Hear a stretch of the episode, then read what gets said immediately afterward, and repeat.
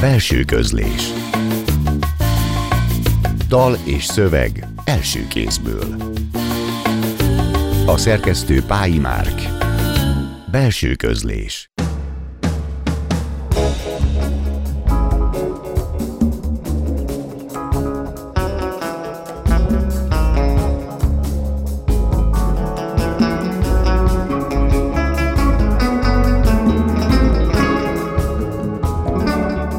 Jó estét kívánok! A Klubrádió zenés irodalmi műsorának mikrofonjánál Szegő János köszönti Önöket.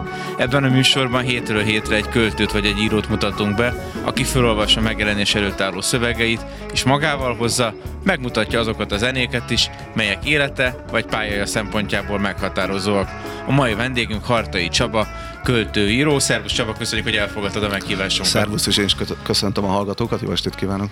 És ide érkeztél egyenesen Szarvasról, így van. Amit majd fogunk még érinteni Szarvast és vidékét, de most kezdjük a költészettel, már csak azért is, mert a mai adásban vadonatúj verseket fogsz felolvasni, és azért is, mert pályád első szakaszában verses köteteket adtál ki, 1996 és 2012 között 7 darabot. Ezekben az években nem is írtál prózát, vagy gondolkodtál egyáltalán a prózaíráson, vagy ez vegy tisztán egy lírai szakasznak tekinthető? Lírai szakasz abszolút, tehát a próza az az nekem milyen kirándulásnak gondoltam legalábbis a legelején.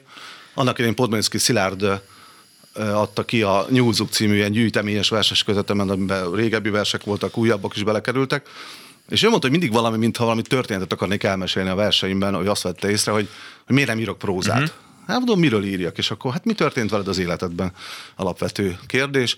És elkezdtem neki mesélni, hogy hát ugye a szarvasi gimnázium ugye nem úgy sikerült, ahogy én azt elterveztem, illetve hát nem tudom, mit terveztem el, de, de ahogy ez megtörtént, az egy, az egy érdekes életút, akkor a gyerekkori bandázások, volt egy művésztelep nevű baráti körünk, azoknak a sztoriai, hogy miket műveltünk, mindig annyit rosszalkodtunk, annyit csibészkedtünk, hogy éppen ne jöjjenek ki a rendőrök, mindig itt szoktam mesélni. Uh-huh. Úgyhogy, e, és ebbe azért elég sok történet volt, és ez lett a Lerepül a hülye fejetek című első Hát igazából ez egy novellás kötet, de, de regényként apostrofáltuk, úgyhogy... Azóta több kiadást is megért, és ez majd 2013 lesz, ha jól emlékszem, vagy 12? Hát most én ezt nem tudom. Nem magadból kell vizsgálnom, viszont igen, a költészetnél maradva, te emlékszel az első kötetet fülszövegére, amiből az derül ki, hogy 93-ban kezdtél el verseket írni, szemtelenül fiatalon, ha nem is a Békés megyei Rembóként, de emlékszel az akkori fülszövegedre? Hogy fül, miket írtál magadról? Ja, magamról igen, az, az egy ilyen... Uh, vicces szöveg. Vicces szöveg volt, mert fogalmam nem volt, hogy milyen, egy, milyen a, a kortárs költészet, milyen fülszövegei vannak a verses köteteknek. Hát én, én mindig is ilyen Hát az, hogy vicces vagyok, az nem tudom mennyire, de a humor az nekem nagyon fontos az életemben, és itt meg előadtam egy olyan önmagába forduló, zárkózott srácot, aki, aki folyamatosan csak verseket ír, és nincsenek barátai. Hát volt is olyan, hogy anyukámnak az egyik ismerős vagy kolléganő, nem emlékszem már pontosan, megmondta, hogy hát ő nagyon sajnálják a Csabit, hogy hát ő ennyire magába fordul, és hogy nehogy baj legyen ebbe ezekből a versekből, te oda kell rá figyelni. Anyu mondta, hogy hát ez nem így van azért. De vannak, akik mindig szó szerint olvasnak mindent, és nekünk meg azokra kell figyelni, akik szeretünk humorosak lenni, hogy néha komolyan vesznek minket akkor is, amikor talán nem kéne. Hát ebből nekem elég sok bajom volt. Meg lehet, lehet de a rendőröket talán nem hívták ki hát miatt, de, nem, vagy, nem, vagy a mentőket, vagy a tűzoltókat. Igen, magamról még annyit, nem szeretek szórakozni, utálom a humort, és nem szerettem jól érezni magam. Egy igazán komolyt művelt, állandóan öltönyt viselő, abban is alvó fiatalember vagyok, barátaim nincsenek, ne is szóljanak hozzám. Ezt írtad ebbe a 96-os kötetetben, mint egy teljes negatív portréját önmagadnak. Hát igazából szerintem ezt a korosztályomban jóval többen értették, hogy ez egy baromság, mint azok, akik, akik nem, tehát azok többen voltak. De mondom, maga a félreértés Aha. is vicces volt, tehát ez egy jó szórakoztam, hogyha valaki ezt komolyan vette. És akkoriban te miért szerettél verseket írni, vissza tudsz erre emlékezni, erre igényed volt, ez valamivel segített neked, kíváncsi voltál rá, be akartál ezzel vágódni akkor embereknél, szeretetre vágytál, elismerésre, hogy ez nem több tudom, jó válasz is lehet. Igazából itt azt kell tudni, hogy, hogy engem kirúgtak a Szarvasi gimnáziumból, illetve olyan sok tantárba buktattak meg, hogy nem volt értelme folytatnom az ottani tanulmányaimat, amik nem voltak tanulmányok, hanem inkább lógás volt. És elkerültem Szeghalomra. Szeghalom ugye az is Békés megye, hát úgy kellett megnézni, anyu megnézte a térképen, hogy hol van még gimnázium, ahol engem uh-huh. átvesznek. És ez egy nagyon jó sztori volt, mert ugye elmentünk júniusba, és ott volt a Vaszkó Tamás igazgató úr a lépcsőfordulóban fönt állt, és ahogy meglátott engem, azt mondta, hogy nem hülye, fel van véve. Mert meg se szólalt, azt mondja, hogy nem vagy hülye, mondom, nem vagyok hülye, akkor rossz vagy, majd megjavítunk. És akkor én ugye oda elkerültem egy, egy, egy totál idegen közegbe, ahol egyetlen egy szarvasi nem volt, tehát ez teljesen kiesik abból a útvonalból, uh-huh. hogy Szarvas, Békés Csaba, Gyula, Szentes, Orosháza, ilyen helyekre, helyekre jártak a, szarvasiak középiskolába. Még ez inkább püspökladány felül érhető el, talán még vicinálissal is. Igen, igen, így van, és ott én meg úgy egyedül éreztem magam, nem voltak úgy barátaim, tehát a, a, a szarvasi baráti társaságomat nyilván el kellett hagynom, és elővettem egy füzetet, bejebb kezdtem a sorokat, és hamarabb hagytam abba, és az úgy nézett ki, mint egy vers. Tehát nem akartam verset írni, és nem is volt vele semmi célom. Leírtam a gondolataimat, amik nyilván nagyon kezdetlegesek voltak, mivel nem olvastam verseket, nagyon, csak amit ugye kötelező volt, és kortárs költészethez semmi közöm nem volt, tehát fogalmam nem volt, hogy milyen egy kortárs költő.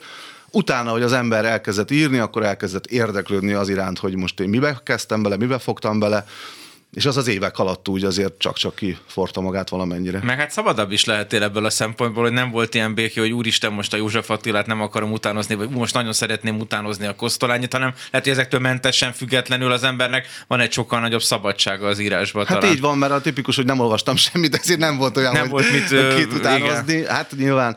Amit még ugye lehet árulni ezzel kapcsolatban, hogy akkor rám a magyar uh, volt hatással például a Kispál és a Borznak a szövegei, hogy mm. először megpróbáltam olyanokat írni, hogy jaj, most ilyen, mintha nem lenne értelme, de azért mégis van, meg ami még a másik volt, ez a, ez a Pál utcai fiúknak a, a dal szövegei is nagyon közel álltak hozzám, és elkezdtem ilyen hasonlóakat írni, vagy legalábbis az volt a, az indítatás, hogy én is tudok ilyet. Először így próbálkoztam, és aztán meg, meg valahogy úgy az emberben kialakult az, hogy, hogy ez megy nekem, el, elővettem a saját emlékeimet, elővettem a, azokat a dolgokat, amik foglalkoztattak, amitől féltem, amire vágytam. Hát a szokásos Most kérlek az új versedet vedd elő, amit a mai adásban hoztál abból a pakból az elsőt, és utána pedig egy általad választott zenével folytatjuk a belső közlést. De jöjjön most Hartai Csabától a Kékből Fehér.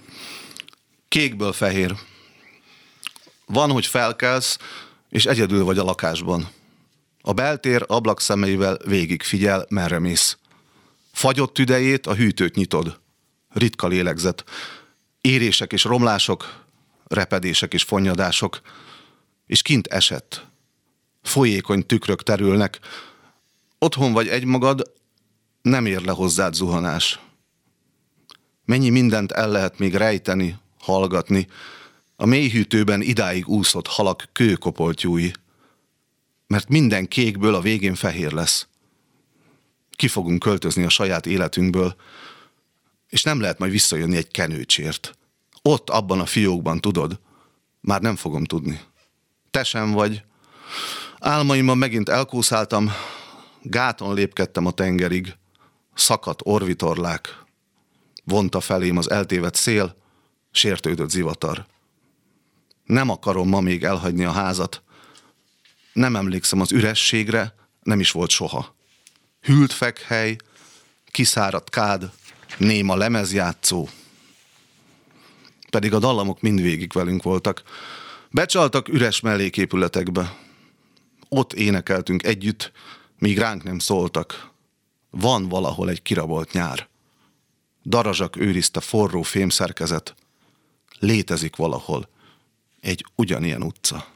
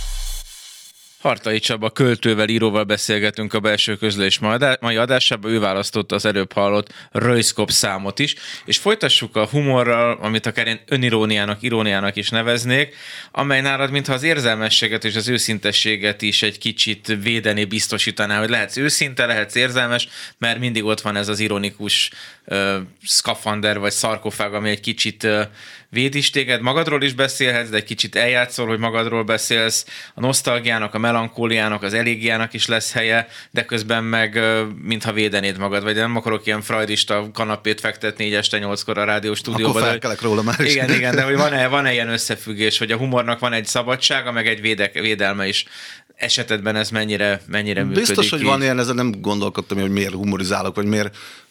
Sokan az öniróniával nem tudnak mit kezdeni, hogy az ember tudjon nevetni saját magán, vagy azon a, a költői szerepen, vagy uh-huh. azon a befeszülésen, hogy én most hú, de nagyon komoly író vagyok, vagy költő vagyok, vagy nem tudom mi vagyok. És akkor én szeretek ezeken úgy azért poénkodni a, a, az eladott példányszámokon, lehet jókat viccelődni, vagy azon, hogy mondjuk nálam tizen dedikáltaknak, a másiknál tízezren, vagy nem tudom. Tehát ezeken így lehet így azért viccelni. Na most nyilván nekem is megvannak az olvasói, meg azok, akik szeretnek, meg követnek, csak nem mindig érnek rá eljönni, mondjuk dedikáltatni, vagy, vagy eljönni egy könyvbemutatóra, amit szokták írni, hogy lélekben veled vagyunk, Aha. ez a tipikus izé, igen, a, igen, igen. az azt nagyon szeretem, mert akkor így annál kevésbé izgulok, hogy kevés az ember, de nem igaz ez egyébként. Tehát az nem, a 21 gram pont hiányzik, a mennyel lélek, igen, azt igen. hiszem. Igen, tehát ezt én, én élvezem ezt így csinálni, meg nem, nem, nem eltervezett, és nem uh, tudatosan gyakorolt dolog ez nálam, hogy én most én ezt bevettem a, az eszköztáramba, hogy én innentől ilyen viselkedést fogok itt előadni, hanem egyszerűen így érzem jól magam, én úgy gondolom, hogy ennyi. A könyveidben, a prózádban is, de inkább meg a verseidben is, mintha az otthonnak, meg az utazásnak, annak az ígéretének, lehetőségenek is lenne egy ilyen izgalmas kettősége. Számodra az otthon az mit jelent, akár térben, időben, meddig tart? Szarvas, Békés megye, az, ami a gyerekkorodnak a vidéke volt, az egyáltalán mennyire azonos azzal a mai vidékkel, amiben benne vagy otthon? Tehát neked mit jelent az otthon igazából ez lenne? De az otthon nagyon sokszor az álmaim mondják meg erre a választ, mert 18 évig laktunk egy emeleti lakásba első emeleten, és ugye ott nő fel az ember, az első 18 év az rettentő meghatározó, és ha álmodom azzal, hogy én otthon vagyok, akkor én ott vagyok otthon abban uh-huh. a mhm. lakásban. És igazából a, a közeg, a környék nagyon fontos, a holdkörös vidéke, a nyúlzug, ami egy verses kötetem címe is lett. Holtág meg, egy másik kötetet címe egyébként. A Holtág a másik kötetem, igen, tehát ez, ez nekem nagyon meghatározó volt gyerekkoromban a horgászata, hogy elindultunk, elengedtek a szülők először éjszakára horgászni, és akkor ott lehetett cigizni, meg az első berugások megtörténtek Sunyiban, Stikában, hogy csináltuk. Tehát ezek nagyon meghatározóak, és hát ez az én otthonom, ez az én saját közegem. Éltem Budapesten is a 2000-es évek elején, 90-es évek végén, de soha nem találtam a helyemet, tehát volt, hogy volt albéletem, de nem mentem sehol, hogy nem, nem, nem éreztem azt, uh-huh. hogy én itthon vagyok, találkozgattam egyszer-egyszer olyan emberekkel, akiket is, itt ismertem meg, vagy nem is tudom, tehát így szarvas egyértelműen. Szeghalom is az volt egy időben, mert azért az embernek ott rá kellett arra jönnöm, hogy nekem, nekem ez is otthonom a kollégium, uh-huh. és az is a mai napig visszatérő álmaimból is a kollégium, meg nagyon sok könyvemben előjön a kollégiumi uh-huh. közeg. Most megkérdezik az októberre, és utána egy újabb zenével folytatjuk a belső közlést. Az október című verset felolvasására, bocsánat. Október. Arra távol ágynemű húsú felhők. Megfogant esők párás előélete. Emelkedik, süpped a hegy. Októbernek első lélegzete. Minden a föld alatt, hold alatt. Nem születhet elengedett akarat amelyik évszak hozzád hűtlen, mellé én ma éjjel odaültem.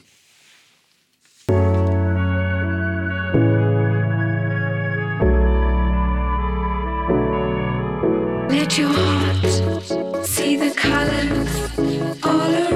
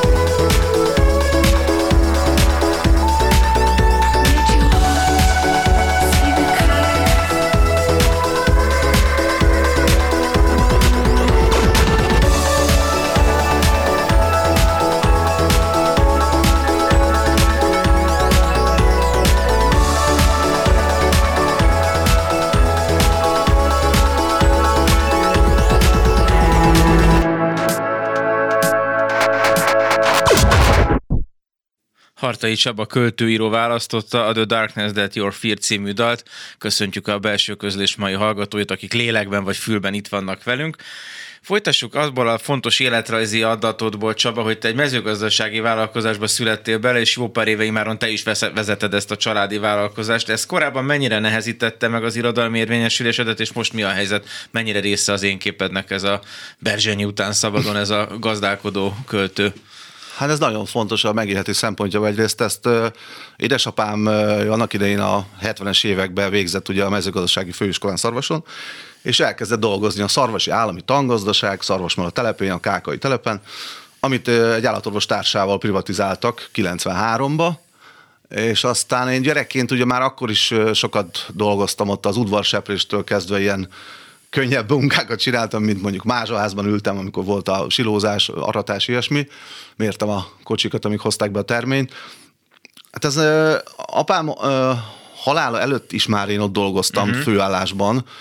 Én voltam újságíró is a Békés megyei hírlapnál, csak utána rájöttem, hogy, hogy nekem oda kéne orientálódni a, a Szarvasnal telep felé, mert, mert ott van a, a családi vagyon, apu ott ugye felestárs volt ebben a cégben, és mi a hugommal megörököltük az ő üzletrészét, és apu 2014-ben ment el, és azóta ott dolgozunk, mint résztulajdonos. Uh-huh. Én mhm. is ott dolgozom, hát cégvezetőként, tehát gyakorlatilag én azt szoktam mondani, hogy ilyen titkárnőként dolgozom ott, mert rengeteg papírmunkát Aha. csinálok folyamatosan. Hát ugye, ami a mindennapos munka egy ilyen telepen előfordul a, a, a beosztástól kezdve a KSH adatlapok kitöltéséig, a bérkiszámolása, meg a takarmányleltár, állatlétszám, hát ezek a nagyon fontos dolgok. Mindig azt szoktam mondani, hogy ez tényleg olyan, mint, a, mint hogy az ember bemegy egy WC-be, hogy a, a papír rendben legyen, az nagyon fontos, hogyha valami idegen helyre elmész, és itt is folyamatosan az ellenőrik is erre kíváncsiak uh-huh. a papírokra, az a legfontosabb, hogy legyen papír. Én most arra a papírodra vagyok kíváncsi, hogy a Hülnikesz című vers, ha már itt az őszben vagyunk, akkor az október után jöjjön a Hülnikesz című Hartai Csaba vers. Hűlni kezd. A nyár nem tudja határait. Látja-e a szemgolyó koponyát? Onnan tekint körbe. Ha elmondanánk neki, hogy téged már szeptembernek hívnak, elmosolyodna. Sosem volt nevem, együtt öregszünk. Markomban szőlőszemek, októberi gurulók, csak a saját nevemet nem fogadom el. Mindenki másét kiáltom, ha hűlni kezd egy napszak. Miért kell nevet adni az idegennek? Maradt-e valami a kabátok zsebeiben? Egy kulcs, múlódeszkán megpattanó cseppólom, szív fölé akasztott horog.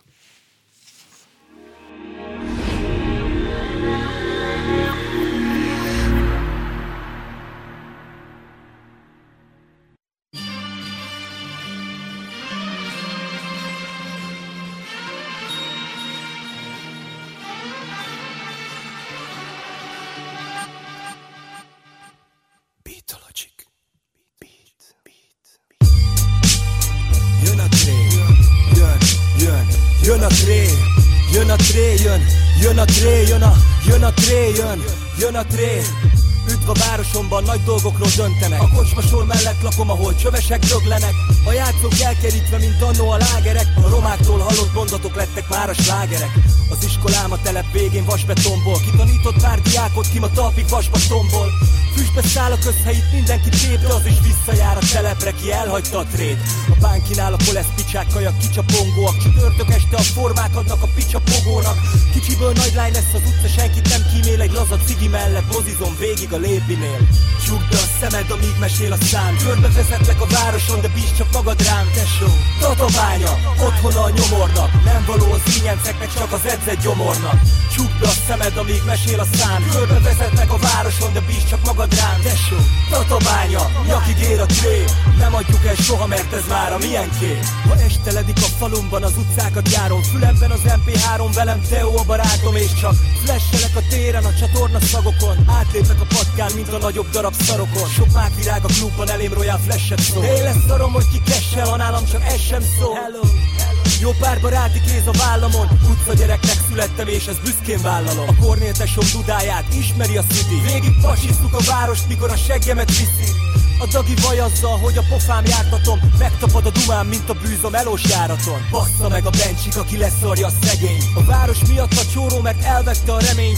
Benyalhatsz a segélyeddel, nem kell az már senkinek. Elót adja népednek, én csóró vagyok MC-nek Csukd a szemed, amíg mesél a szám. Körbe vezetlek a városon, de bízd csak magad rám, tesó Tatabánya, otthona a nyomornak. Nem való az ínyenceknek, csak az edzett gyomornak. Csukd a szemed, amíg mesél a szám. Körbe vezetnek a városon, de bízd csak magad rám, tesó Tatabánya, nyakig ér a tré. Nem adjuk el soha, mert ez már a miénké A vér nem válik vízzé, tudom jól, bennem él. Az apám szelleme az utam legvégéig elkísér. Roska, aludj csendesen, a szívemben élsz fater Életeken át tőled a halál sem választhat el A múltam nem tagadhatom, soha meg sem tenném. Megkóstold be a családom, mert kóstolod a pengém. A világ összes kurváját magamhoz venném. Minden szülött hajnalom, mert nekem ez a gyengém. Gyengéden ölelj engem, mama, mikor hazaértem. Trévúton járok az álmaimmal kéz a kézben. A telep nekem való, nem nyaralok Adrián. De letettem a névjegyem akár a bányász Adrián. Nem intek búcsút és nem dobok nektek puszit se pár. Ott fogtok sírni majd utánam, ahol senki se lát. A nevem Finucci, az idő nekem munkáz. Mindenkit lenulláz, mert az összes többi fulgáz Csukd be a szemed, amíg mesél a szám. Körbe vezetlek a városon, de bízd csak magad rám, tesó. Tatabánya, otthona a nyomornak. Nem való az ínyenceknek, csak az edzett gyomornak. Csukd be a szemed, amíg mesél a szám. Körbe vezetlek a városon, de bízd csak magad rám, tesó Tatabánya, nyakig ér a tré. Nem adjuk el soha, mert ez már a miénké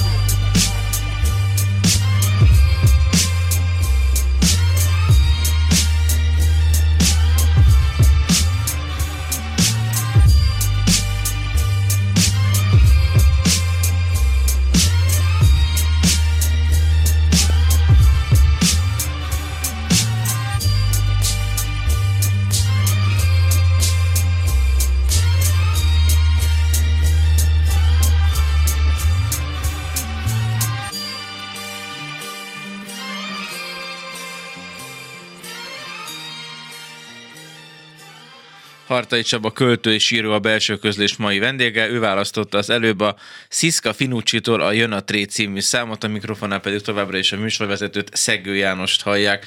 Míg a költészet nem olyan kájha munkásságodba visszatérhetsz, addig a prózában kifejezetten szeretsz több műnemet, műfajt kipróbálni, belakni. Reggae, novella, ciklus, humoreszkek sora.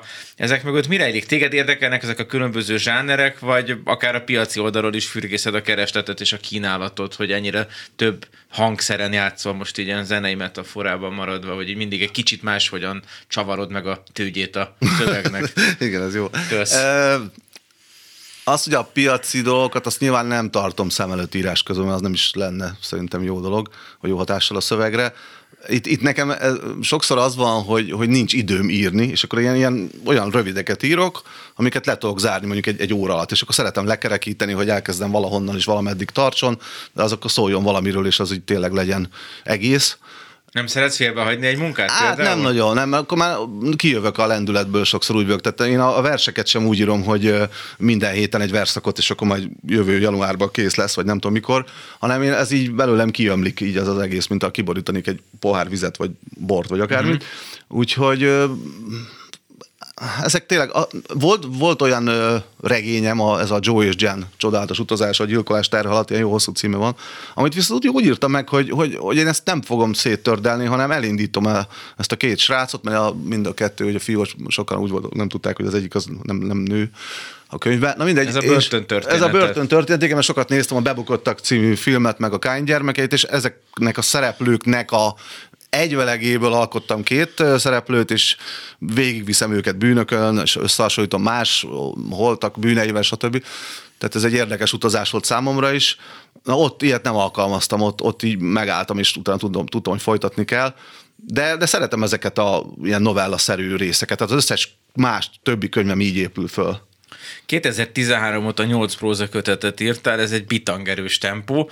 A null pontot akartam kérdezni, de arra már válaszolta, hogy Podmanicki Szilárd fedezte fel, hogy a történetek ott rejlenek a te szövegeidben, és a te verseidben, és ezek kibonthatóak. Azóta folyamatosan úgy tudsz visszatérni a gyerekkornak a vidékéhez, hogy mindig egy picit más részét emeled ki. Hol magadat közelebb hozod valamely rokonodat, hol egy kicsit eltávolítod önmagadtól, és egy kicsit fiktívebben játszol, de neked ez egy nagyon fontos állandó tranzit visszatérni ebbe a hogy 80-as, 90-es évek világába. Ennek a tárgyi világa is érdekel a mai napig téged? Vagy a nosztalgiának ez a része például annyira nem foglalkoztat? Hát így különösebben nem. Tehát hogy nyilván, hogyha ezek a szövegek megszólalnak, vagy az írásaimban, ugye ott vagyok, visszakerülök, akkor azokat a tárgyakat, vagy azokat az elemeket, vagy berendezést, vagy bármit használok, azokat a zenéket bele is írom a szövegekbe, amik akkor szóltak és fontosak voltak nekünk.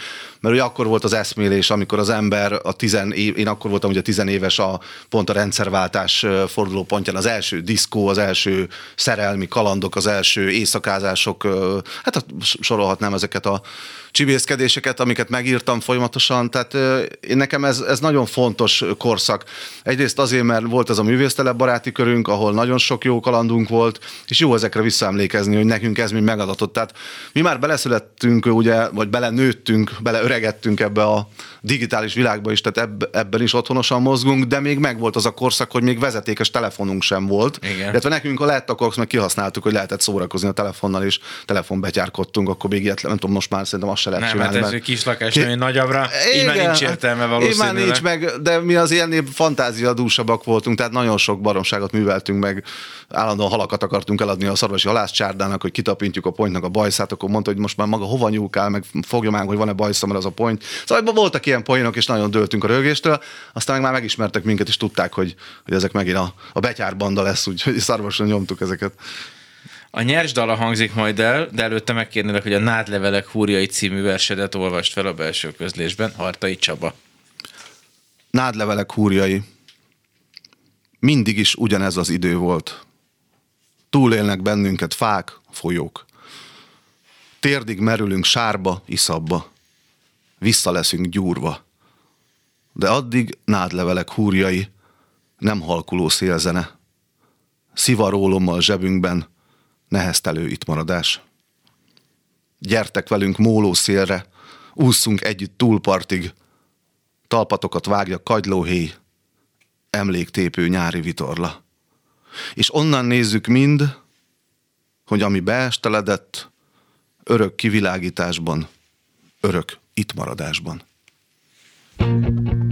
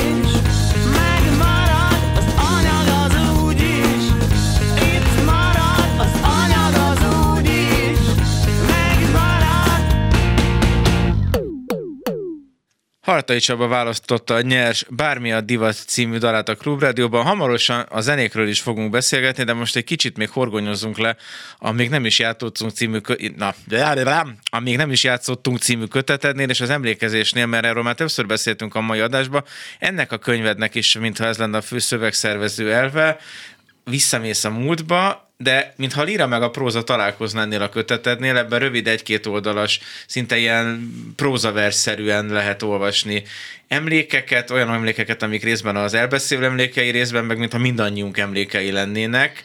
E, mit, mit gondolsz erről az olvasatról? Ez egyszer egy kicsit líra, meg egy kicsit epika. Ez valahogy így alakult ki, ez is ilyen véletlen megszólalás volt, mert ugye nem az a lényeg, hogy miről írunk, hanem az, hogy hogyan van ez a mondás, hogy ezt annak idején még Márai az egyik naplójába írja le, és ugye én több nyelven, vagy több modorban megszólaltam ugye a, a kamaszkorról, a fiatalságról. Ez most megint egy, egy másik megvilágítás volt, és ugye ezt lezártam tavaly ilyenkor körülbelül. Uh-huh ez egy olyan el volt, hogy elővettem egy, egy régi fényképet, egyszer csak kiúztam egy fiók mondom, mennyi fekete-fehér fotó van itt, és akkor kitettem, és na, mondom, írok erről valamit, ami eszembe jutott, és elkezdtem. És utána már tényleg ilyen szisztematikusan dolgoztam azon, hogy mindig elővettem egy fotót, egy Trabant kanyarog a hegyi úton, nagyszüleim kertjében vagyunk. Hol van a hegyi út az Alföldön, bocsánat? Hát a nagyszüleim azok Pécsről származnak, ja, és mi is sokat okay, jártunk jó. Pécsre. Okay, okay, okay. Tehát ezek mindig nagyon fontos volt a Pécsi, uh-huh. a Pécsi szál, ugye nekem az. Ja, ja, igen, Szécsi Pál. Szécsi Pál, meg a Pécsi szál, ugye a Kispál és a Borztól. Ezek nagyon fontosak az én életemben, úgyhogy ezek is mind megjelennek ebben a prózában, és egyszer megszólalok, mint 46 éves ember, egyszer meg, mint egy 10 éves gyerek, és ezeket vegyítem a megszólalást és a hangot is, és végig tényleg olyan, mintha átcsapna versbe, és csak nem úgy van, van tördelve. Mert ott van egy kicsit a gyerekkora vénsége is, meg ott van a felnőttnek is a nem infantilizmus, de gyermeksége, és akkor félúton lehet találkozni. Most viszont verseket hoztál a stúdióba, még föl fogsz olvasni kettőt. Ez a következő kötetednek a nyársanyaga esetleg? Hát én nem tudom. Tehát folyamatosan írom a verseket, azok egyfolytában születnek, tehát ezek ilyen havonta négyet, ötöt azért az ember elereszt, vagy lehet, hogy csak kettőt, vagy nem tudom. Hát folya, írod, irodalom, Köteted foly... rég jelent meg verses Igen, kötetet. ez az átkiáltani az őszbe jelent meg utoljára a szkolárnál. Én nem tudom, egyelőre még kivárok. Én olyan szép lenne, hogyha mit tudom, 50 éves koromban megjelenne 50 vers tőlem, és akkor azt úgy, úgy azt még úgy, úgy megvárom, hogy esetleg még kicsit még azért van addig pár év, nem tudom, egyelőre nincs konkrétan tervevéve. Valahogy szkeptikus vagyok itt a verses kötetekkel, hogy egyre kevesebb figyelem irányul a versekre. Most azért is azt hoztam, mert nem is írok most rám a prózát. Van már gondolatom, hogy mit kellene írni, vagy mi, mi még egy, egy üres volt, amit meg lehet mm-hmm. írni az életemből. Ezek például a, a kollégiumi idők, ott is rengeteg sztori volt, és így érintőlegesen azért meg megjelenik a kollégiumi korszak a műveimben. Van munkacíme ennek a kollégiumi könyvednek, vagy még nem, nincs egy nincsen még semmi. Nem. Na jó, viszont az Isznak a Holtak című versednek van címe, van szövege, és úgyhogy a, The KLF zené előtt hallgassuk meg most ezt a versedet. Isznak a holtak. Csak az alvás, ami tárlatokkal vár. Előtte lassú biciklizés a temető mellett. Kihozzák mögöttem összegyűrt lepedőiket, és mind lobog mély barna véresen a hűlő éjben – törött kancsók, szilánkos utolsó kortyok. Tiéd ez a kulcs, biztosan elveszítetted. Mennyi esőt isznak a holtak, és mennyi torony dől ugyanabba a lépés nyomba, és harangkehely süppet sáros némaságba. Gyerekkori orvosaink hideg fém spatulái, hogy még nagyobbra tásd a szád.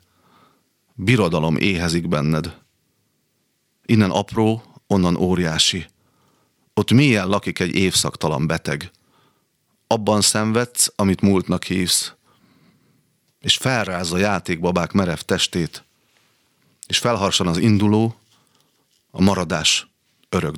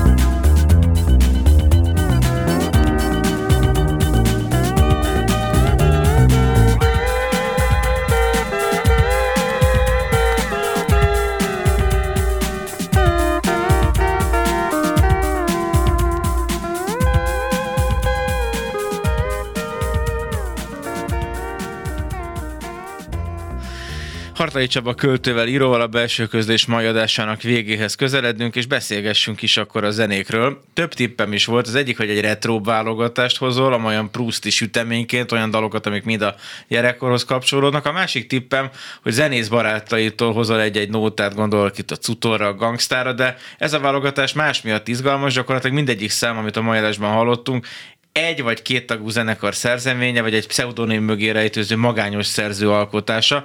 Még hallgatunk majd egy Elvis Presley számot zárásképpen, de hát a Békés Szent Andráson vele se ettél pacalpörköltet. ne, hát pedig jó lett volna. Na mi alapján? Egyébként a cutor az itt volt, hát a Zoli volt a, a nyers Ja, szám. tényleg az, a az, nyersben az, benne az, volt, igen, igen. És a, a másik pedig a Sziszka Finucci, ővel is jó haverságban vagyok, tehát nem véletlenül választottam, én nagyon eredeti rappernek tartom a srácot, úgyhogy én vele jobban vagyok.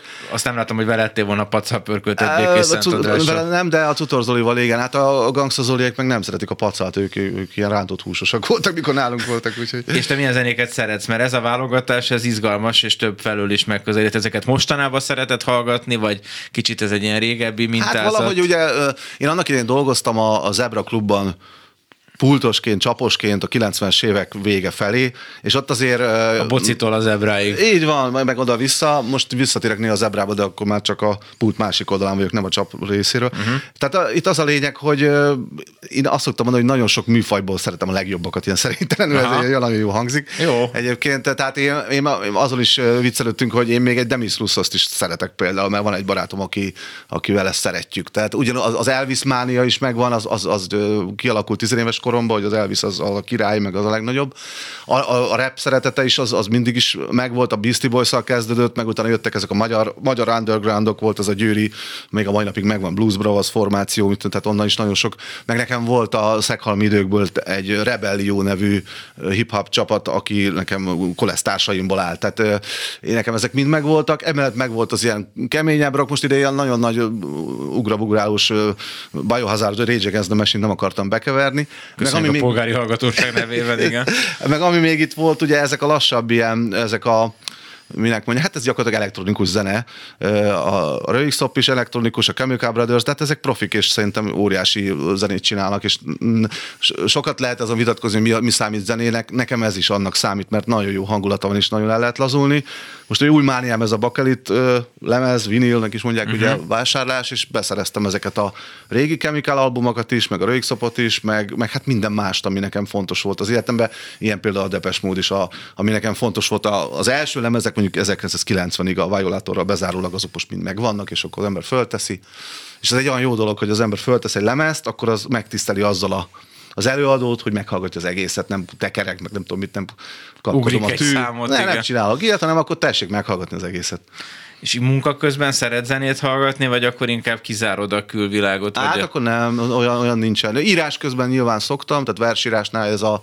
Persze most a munka egy kérdés, hogy mire Ja, vonatkozott, de most munka- az munka- írás munkára gondoltam. Hát az írás nekem az, az, a, az a szórakozás. Tehát Na ez egy jó, igen, jó, hogy igen, kiderült igen. akkor, tehát nem amikor bérszámfejtesz, Nem, hanem hát amikor mondjuk el- verset írsz, vagy regényt, akkor, akkor a zene Van, az... van, van, van olyan persze, az, az azért meg tudja hozni. A, a, KLF-nek van egy 1990-es Chill Out című albuma, ahol ilyen mindenféle zajok, zörejek, meg vonathangok, meg de ott is mondjuk Elvis is felcsendül ebbe a végtelenített hosszú ilyen, hát Chill Out az a, gyakorlatilag a, a, a műfajt ők találták ki, utána hívták ezt az egészet így, ahogy ők megadták ezt a album címet.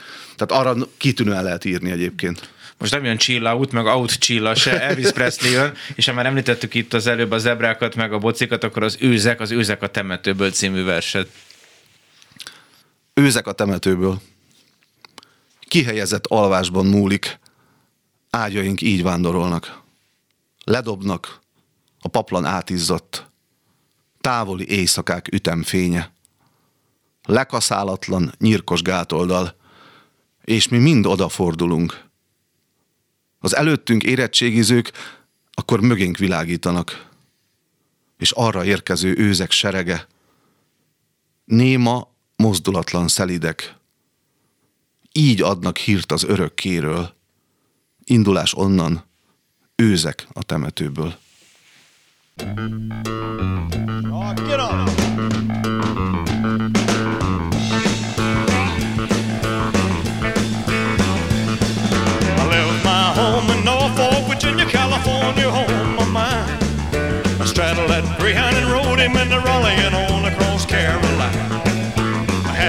Trouble that turned into a struggle halfway across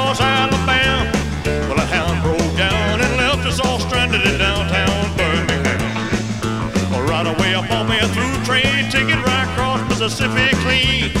I was on that midnight flyer out of Birmingham smoking in the New Orleans. Somebody help me get out of Louisiana, just help me get to Houston town. There are people there who care a little about me and won't let the poor boy down. Hey,